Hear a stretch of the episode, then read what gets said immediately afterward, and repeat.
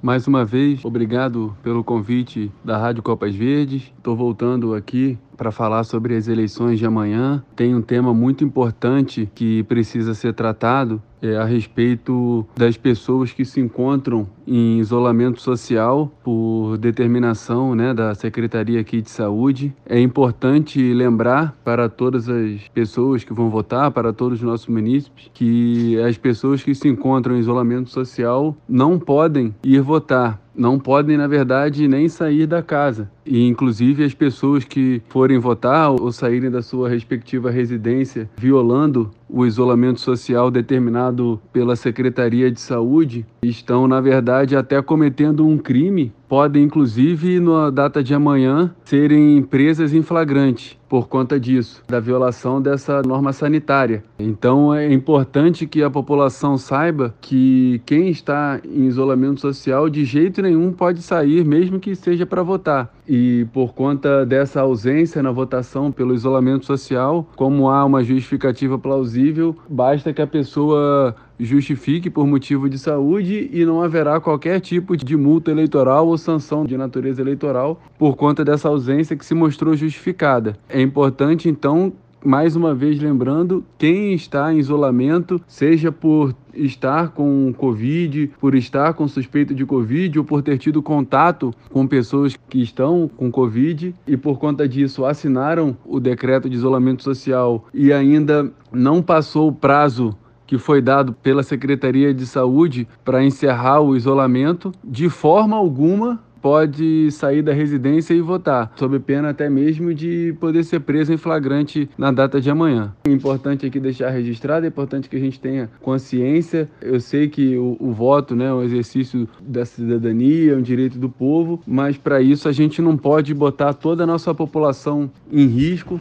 Outro tema que eu gostaria de tratar, que é muitíssimo importante, é que as pessoas precisam ter consciência que a compra de voto é algo gravíssimo, um crime gravíssimo, podem ter consequências severas aí, tanto para quem compra quanto para quem vende o voto. Compra de votos, popularmente conhecido como compra de votos, na verdade, tecnicamente, captação ilícita de sufrágio, é um crime eleitoral. A gente pode aí dividir em consequências que são previstas, primeiramente, para aquele que compra o voto, que está pleiteando aí o cargo público, e outras consequências são previstas para o eleitor que vende o seu voto. Apesar de que tanto para a pessoa que vende quanto para a pessoa que compra o voto, ambas as condutas se configuram como crimes eleitorais. A previsão desse ilícito penal, tanto na Lei das Eleições, na Lei 9.504, no artigo 41A, quanto também no Código Eleitoral, em seu artigo 299. Esse artigo 299, como eu expliquei, ele trata dessas condutas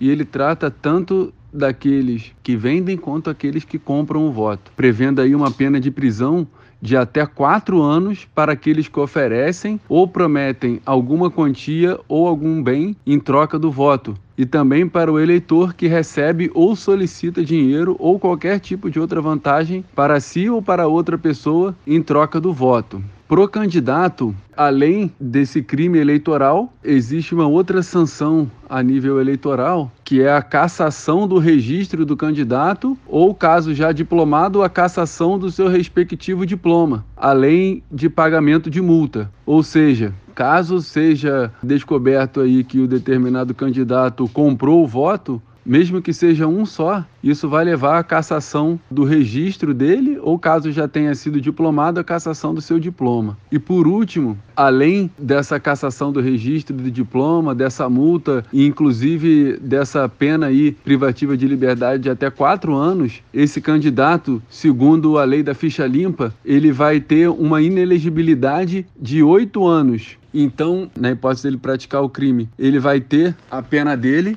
que vai ser em até 4 anos, e depois de cumprida essa pena, ainda vai ter mais 8 anos sem poder se candidatar novamente por conta dessa sanção que foi aplicada e a consequência da inelegibilidade que foi gerada lá pela lei da ficha limpa. Então, uma conduta gravíssima, criminosa, na verdade, e que gera consequências por conta da gravidade da conduta, também severas, como eu expliquei, tanto para o eleitor mas principalmente para o candidato, na medida em que não apenas, como eu expliquei antes, a sanção vai se configurar não apenas com a pena privativa de liberdade, mas também com multa, cassação do registro ou do diploma e, por último, uma inelegibilidade de 8 anos. É importante que o povo esteja atento. Caso verifique alguma situação como essa, existe um aplicativo da Justiça Eleitoral que eu mencionei na entrevista anterior.